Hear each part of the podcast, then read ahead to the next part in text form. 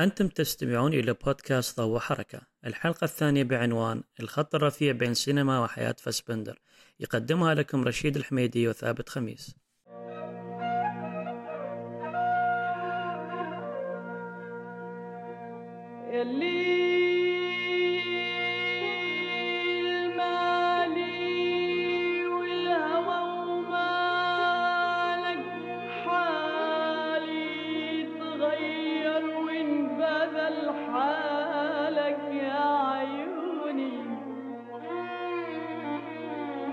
مستمعينا الأعزاء، نرحب بكم في بودكاست ضوء وحركة، ومع حوار جديد عن السينما وصناعها اللي تركوا انطباعات مميزة وإرث خالد بأساليبهم الإبداعية اللي انرسمت على جهاز العرض وحركة الصورة. واليوم بنستحضر مسيرة مخرج انوصف إنه مثير للجدل ولكن أيضا مرهف الحس وحاد الذكاء. حلقتنا اليوم راح تكون عن المخرج الألماني راينر فيرنر فاسبندر.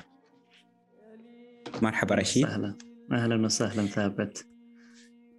اختيار فيلم معين لفاسبندر والتركيز عليه موضوع صعب، لأنه كان مخرج صاحب إنتاج غزير، والتفكير في العلاقة اللي تربط أفلام بعضها البعض عملية شائكة، لأن كل فيلم تجربة مختلفة على جميع الأصعدة. صحيح؟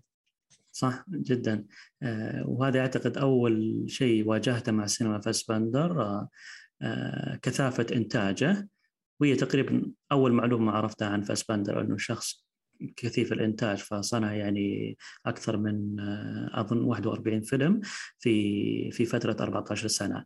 وهنا تكون في مفارقة، لأنه حلقتنا الأولى في البودكاست كانت عن بريسون اللي خلال أكثر من 40 سنة صنع فقط 14 فيلم، بينما فاسبندر المعاكس تماما، في 14 سنة صنع تقريبا 41 فيلم.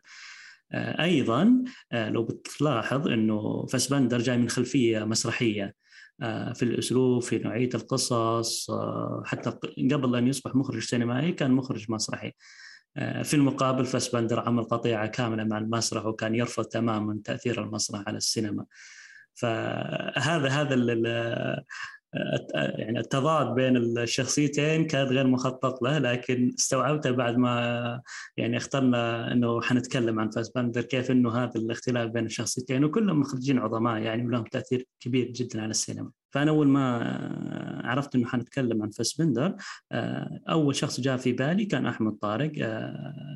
أولا صديق وقضى وقت في ألمانيا، ومهتم جدا في السينما، وله رؤية تعجبني كثير حول السينما، ويقرأها بطريقة جدا مختلفة.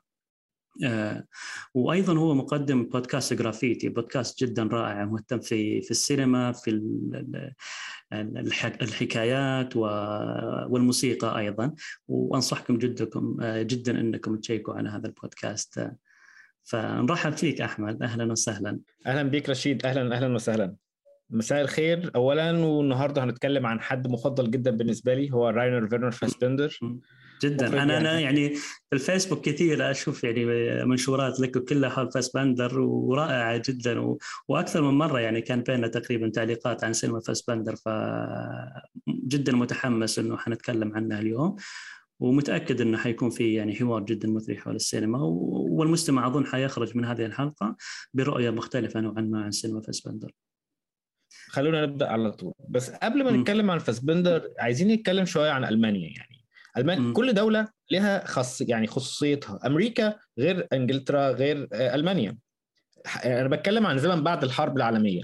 الحرب العالمية الثانية كانت حاجة كبيرة جدا حصلت، بس الحرب العالمية بالنسبة لألمانيا غير الحرب العالمية بالنسبة لفرنسا أو إنجلترا.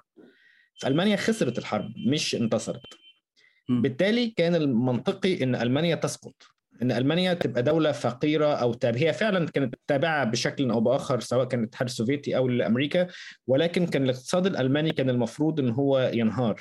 اللي حصل أن هو منهارش. اللي حصل أن في الستينات والسبعينات ألمانيا كان يمكن اقتصادها أقوى من دول زي فرنسا أو زي إيطاليا، مع أن ده غير منطقي. ده حصل بسبب حاجة اسمها جيل المعجزة الاقتصادية، وهم نسوة ألمانيا. نساء ألمانيا هيشيلوا الاقتصاد الألماني فوق كتفهم.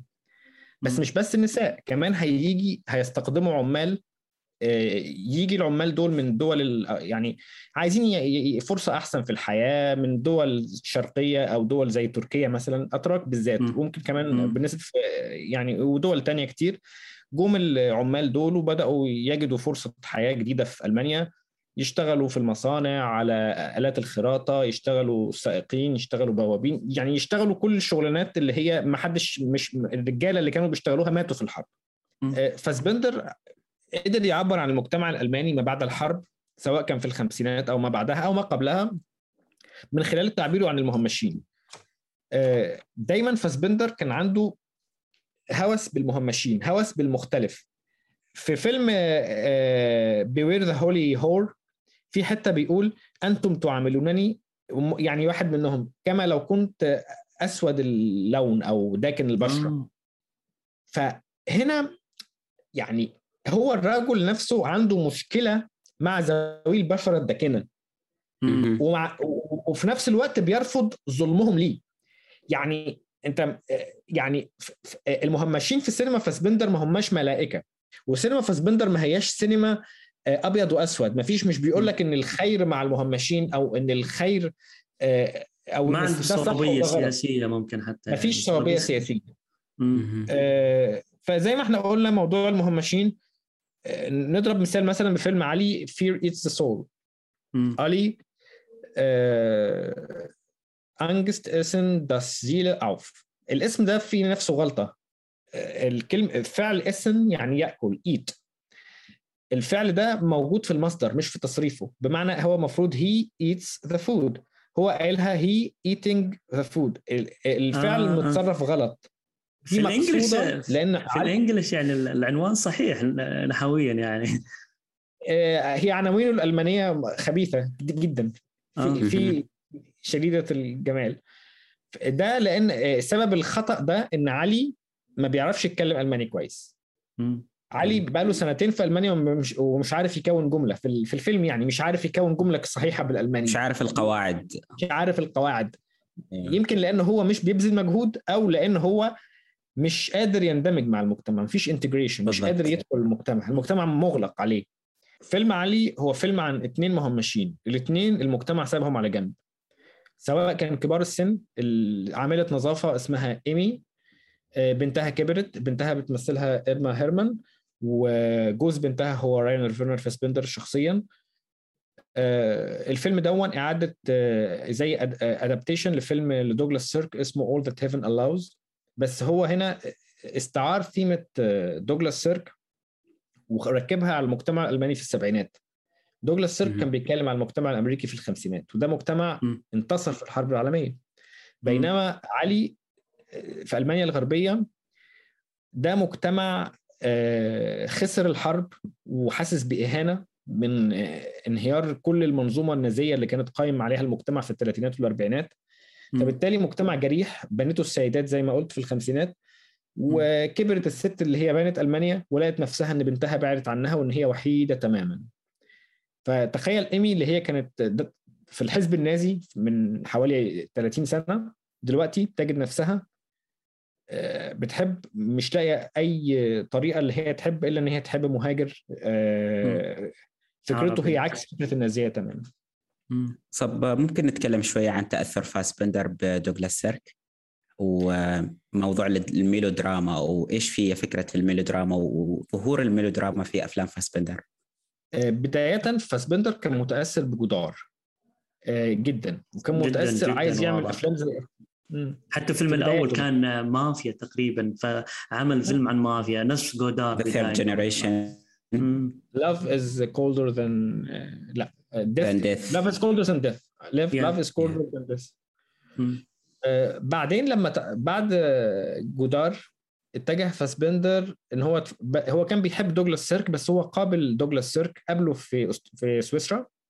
دوغلاس سيرك كان منعزل في سويسرا, هو دوغلاس سيرك كان هاجر لأمريكا بعدين رجع استقر في سويسرا, يعني هو اشتغل في أمريكا بس هو كان سويسري أو ألماني, ما كانش أمريكي صرف, يعني ما كانش موجود في أمريكا. فرجع بقى سويسرا, فاسبندر راح له مع فرقته, يعني في مجموعة, مش راح له لوحده. اللقاء معاه كان شديد الثراء بالنسبة لفاسبندر وغير وجهة نظره. هو في الأول كان بيعتقد أن على طريقة جودار أن الأفكار هي اللي هتغير المجتمع. بعدين وجد أن المشاعر هي اللي هتغير المجتمع، فاتجه للميلودراما. اتجه لأن هو يعبر عن اليأس والحزن والضجر من خلال مشاعر الشخصيات، أن المشاعر دي هي اللي قادرة تغير وجهة نظر الناس مش الأفكار. مش إن أنا أعرض أقول له مثلا 1+1=2، لا، إن أنا أقول له إن اللون الأحمر لون حاد أو لون قوي. وله السبب يعني. أعتقد له السبب إحنا دائما نلاحظ أفلام فاسبندر في نوع من التفاوت في عملية إظهار المشاعر. أحيانا نلقى الشخصيات عندها صاخبة وتصرخ، وأحيانا نلقاها كتومة جدا وتتصرف بنوع من التريث في التعبير عن مشاعرها. فأعتقد جانب الميلودراما اللي موجود في سينما فاسبندر يصعب تحديده بشكل كبير، لأن شخصياته دائما يلفها شيء من الغموض في التعبير عن مشاعرها. أكيد، ودايما بتجد أن المأساة بتاعت شخصيات فاسبندر كتير جدا الشخصية هي اللي خلقت المأساة بنفسها. يعني هي الشخصية هي اللي حاطة نفسها في المشكلة دي. بالعودة لفيلم علي الخوف يأكل الروح، أعتقد هو من أكثر الأفلام اللي كان فيه الستايل الخاص في فاسبندر كان مميز جدا، من خلال عمليات التصوير، من خلال استخدامه للموسيقى، من خلال تصوير مواقع التصوير كانت مميزة بشكل كبير. الموسيقى مش كتير، هو استخدم موسيقى بس ما استخدمش موسيقى تصويرية بشكل مباشر كتير، عكس أفلام تانية هيعمل فيها الموضوع ده. التصوير دايما كان بيبقى في أماكن مغلقة أو أماكن ضيقة، بيضيق الكادر قوي، والكادر داخل الكادر فريم وذين فريم. صح. يمكن عشان يقولك إن هما في سجن اسم المجتمع ممكن، أو عشان يقولك إن جاست بيقولك إن الشقة ضيقة بس، يعني ما تعرفش. وأنا بالنسبة لي هذا الأسلوب السينماتوغرافي في أفلام فاسبندر غالبا يعطيها طابع الأوبزرفيشن أو الملاحظة، فتشعر كأنك ايوه بالضبط، فتشعر كأنك يعني موجود في المكان، وحتى يخلي الكاميرا ثابته ما يحركها كثير غالبا في بعض الافلام طبعا. فبتشوف يعطي هذا البعد، فتشوف في افلام فاسبندر انه الشخصيات تكون في الباك جراوند لكن في الفور جراوند يكون في المكان، يخلق هذه المساحة بين الكاميرا والشخصية، فتكون يعني كادر الكاميرا يكون بعيد نوعا ما عن هذا، فيستخدم هو اللقطة العريضة أو اللقطة الميديم شات. هيك عن حب الاستخدام المرايا، كان يحب يعمل لقطات كثيرة فيها استخدام للمرايا بطرق ذكية جدا. ذكر من أكثر الأفلام اللي استخدم فيها هذه الصفة فيلم Fear أو الخوف من الخوف. كان في استخدام الكاميرا مختلف جدا، مثل ما ذكرت الشقق الضيقة والأماكن الضيقة. كان أيضا ممكن نذكر فيلم دموع المريرة لبيترا فون كارت. كان فيلم أحداث الدور يكاد تكون في موقع واحد أو في شقة واحدة، الانتقال بين الغرف كانت في غرفة واحدة. كان الانتقال من مشهد لمشهد كان في شيء من الانسيابية، فما كان مثل ما ذكر أحمد، ما كان في عنده يمكن اهتمام كبير بالتفصيل تصوير مثلا مشاهد اللاندسكيب أو الطبيعة. دايما في أفلام فاسبندر في نوع من أنواع مزج، زي ما قلت الخيط ما بين الواقع والخيال مش موجود. دايما عنده القدرة إن هو هو فاقد القدرة على التمييز بين الواقع والخيال. في فيلم علي مثلا، لما إيمي كانت بتقدم علي لبنتها وجوز بنتها، هيضحكوا. الضحك ده اتعرض ليه فاسبندر لما هيبدا يقدم الشريك بتاعه وهو عنده 15 سنه لابوه وامه، هيضحكوا عليه. فدايما هو بيحط لقطات من حياته داخل الافلام. في فيلم علي كذلك بنشوف لما اول ما هيكتبوا عقد الجواز هيروحوا يكلموا بنتها. الفكره ان هي مؤمنة جدا بفكرة بنتها، مؤمنة بفكرة العائلة. ده كان عند فاسبندر لو امتد معاه حتى وهو بيتجوز وهو بيعمل، دايما مؤمن بفكرة العائلة وان الاستقرار هيجي من العائلة. نكمل كلام عن فاسبندر وهنرجع تاني لهادي بن سالم. فاسبندر هيبدأ يتعاطى المخدرات وبالذات الكوكايين. عشان مش بسبب مش هرب من الحياة، بالعكس لأنه هو عايز يلحق يعمل أفلام كتير. إزاي كان بيعمل 4 أو 5 أفلام في السنة؟ هذه تعاطيه يعني جاء في مرحلة معينة، ولا يعني هل في مرحلة معينة من عمره أو في أواخر السبعينات؟ في أواخر السبعينات بدأ يتعاطى، أواخر السبعينات بس مخدرات ثقيلة، إنما هو في حياته كلها الكحوليك رهيب، يعني بيشرب خمرة، بيشرب الكحول كتير. ممكن يبدأ يومه ب10 ويسكي، 10 شطات ويسكي بالكولا كتير. وحتى الفرقة بتاعته كلها كمان كانوا بيبقوا مخمورين، هم كلهم يعني كلهم بيصوروا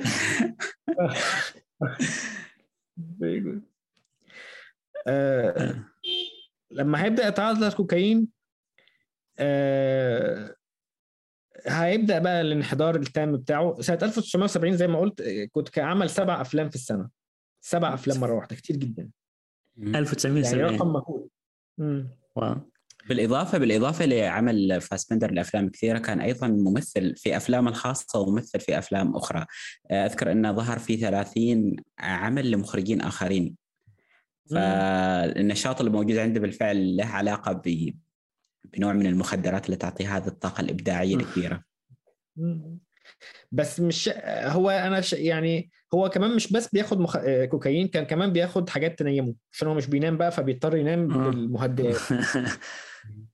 هو كله كان صناعي، النوم واليقظة بس. ومات فاسبندر عام 1982 بجرعة من الكوكايين والباربيتوريتس، مش عارف المنومات مع الكوكايين، يعني ميكس، فتوفى. هو مات بعد ما عرف ان الهادي بن سالم انتحر. الهادي بن سالم انتحر سنة 78 لما فاسبندر رفض. ان هو زي ما قلت ان فاسبندر لما يلقط الضعف بتاع الشخص اللي هو مرتبط بيه او يعرفه بيقطع علاقته بيه تماما، بيكره الضعف.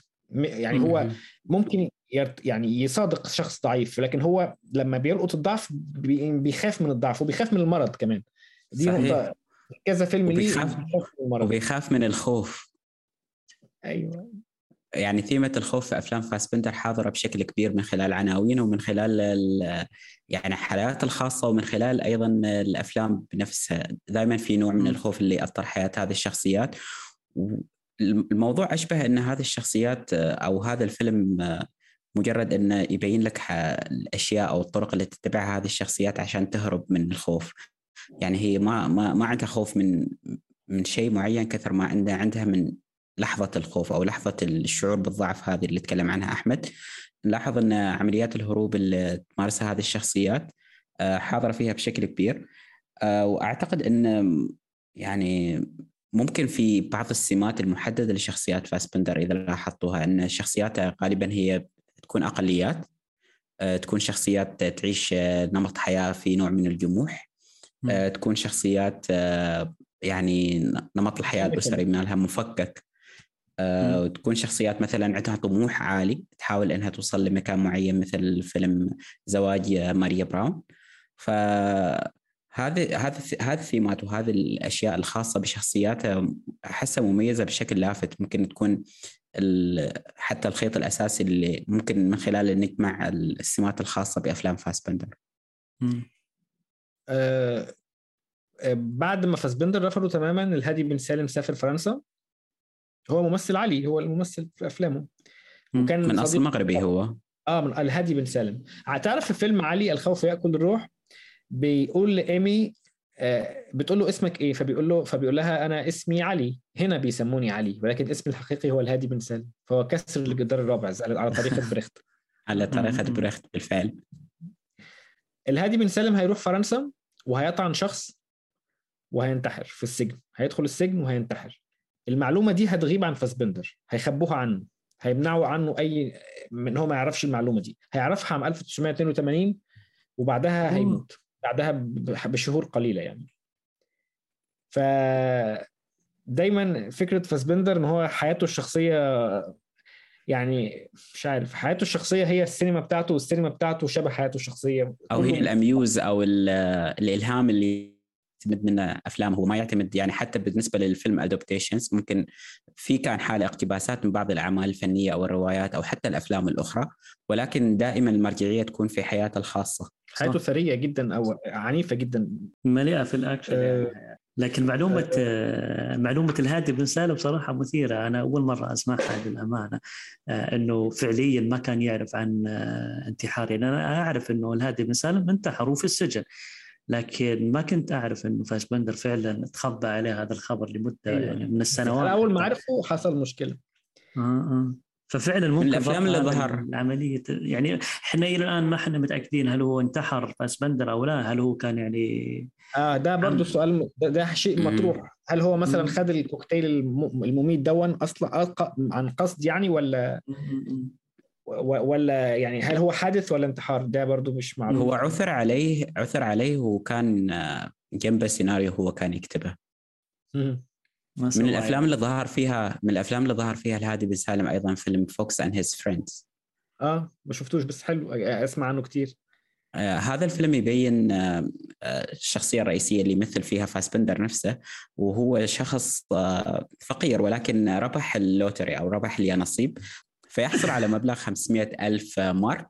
فيقترب منه بعض الأشخاص الأثرياء عشان يحاولون أنهم يستفيدوا منه. من ضمن الأشخاص اللي يقتربون منه شخص يعترف بميوله المثلية لفاسبندر. فهنا نلاحظ هذاك السياق اللي يتكلم فيه فاسبندر عن أن كيف الطبقة البرجوازية تتقبل مفهوم المثلية، بالإضافة لتقبلها مفهوم الشخص الفقير طالما أنه عنده مال، حتى لو كان ما يلتزم بأخلاقيات أو بأفكار الرأسمالية اللي كانوا هم متبعينها. نلاحظ الشخص الثري اللي تعرف عليه فاسبندر أنه يعرف على أسرته، بالإضافة إلى أن الأسرة تتقبل الموضوع بشكل طبيعي. في بعض المشاهد نلاحظ هذاك التفاوت أو المسافة اللي تفصل الغني والفقير. أنت حتى لو تملك مال ما بالضرورة أنك تكون جزء من منظومة المجتمع البرجوازي أو المجتمع الغني. نلاحظ فاسبندر أيضا يسافر إلى المغرب، وهو هذاك المشهد اللي يظهر فيه الهادي بن سالم. وكان السياق اللي يظهر في الموضوع أن هذيلا شخصين أوروبيين أثرياء رايحين إلى المغرب عشان يمارسوا الجنس مثلا مع مجموعة من العرب الفحول. فهي هذه الصورة النمطية للعرب في هذه الفترة اللي كانت موجودة في أوروبا. فاسبندر ما حاول أن يتجاوز الموضوع، ويمكن الفكرة اللي أريد أوصل لها من هالكلام أن فاسبندر حتى بالنسبة لإظهار مفهوم الشخصيات المهمشة والأقليات ما كان يبينهم على أساس أنهم أشخاص طيبين أو سيئين، بالإضافة إلى أن ما كان في نوع من يعني الرسالة أو المفهوم مثلا عن حقوق المثليين. ما في مفهوم عن حقوق المثليين، ما في مفهوم مثلا عن حقوق المرأة، ما في مثلا عن معاناة الممثلين. كان يحاول يظهر هذاك يعني يكون في نوع من اللعبة الموجودة داخل حياة الأشخاص المهمشين هذه، لأنهم هم عبارة عن ضحايا لمجتمع أكبر منهم، ولكن هم نفسهم ضحايا ما عارفين يتعاملون مع كونهم ضحية، فيمارسوا هذا التنمر ويمارسوا هذا العنف مع أشخاص آخرين. جميل، كلام جميل جدا. هذا الضحية بيكون جاني على آخر.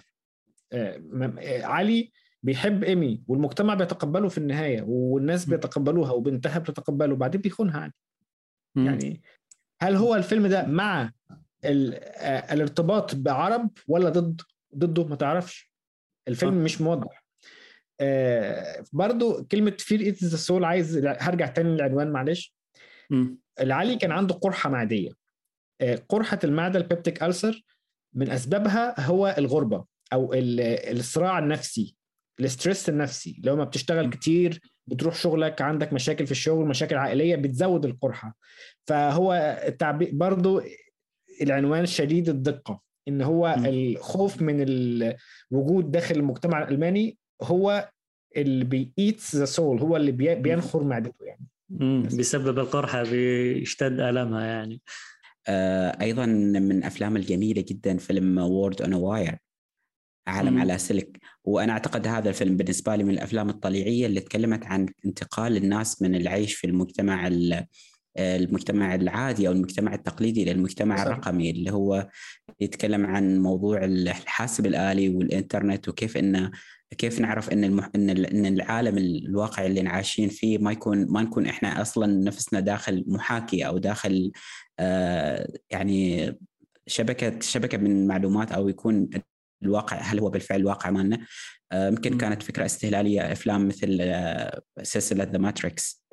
فاسبندر كان اول مره اسمع عن الفيلم ده. انا اعرف ان هو عمل خيال علمي بس ما توقعتش ان هو يكون يعني عميق او لا، عمل عميق جدا. انا اهتميت بالعمل لان كنت في مرحله من المراحل احاول اترجم العمل، ولكن بعد فتره لقيت انه مترجم فتخليت عن الفكره. ولكن فيلم او عفوا مسلسل رائع جدا.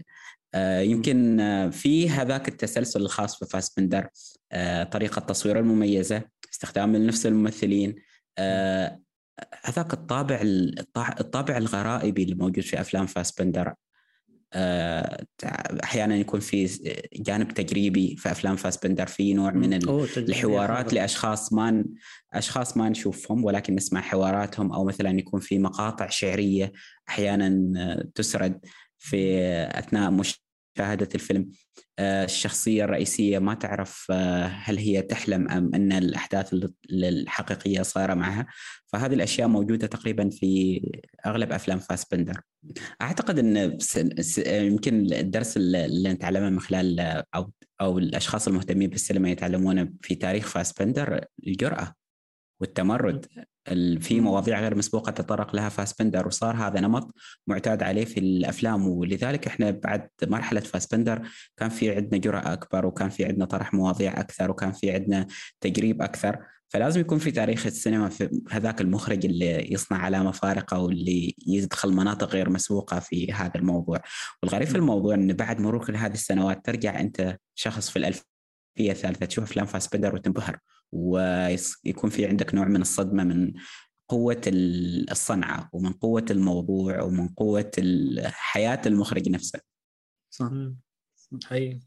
ولكن أكيد ميونخ هي مدينة فاسبندر، وأعتقد أن أنا ما رحتش ميونخ، بس أعتقد أن أكيد في ميونخ يعني حضور موجود يعني. أنتي ثياتر أكيد هيهتموا بيه بالذات في المسرح وفي السينما يعني.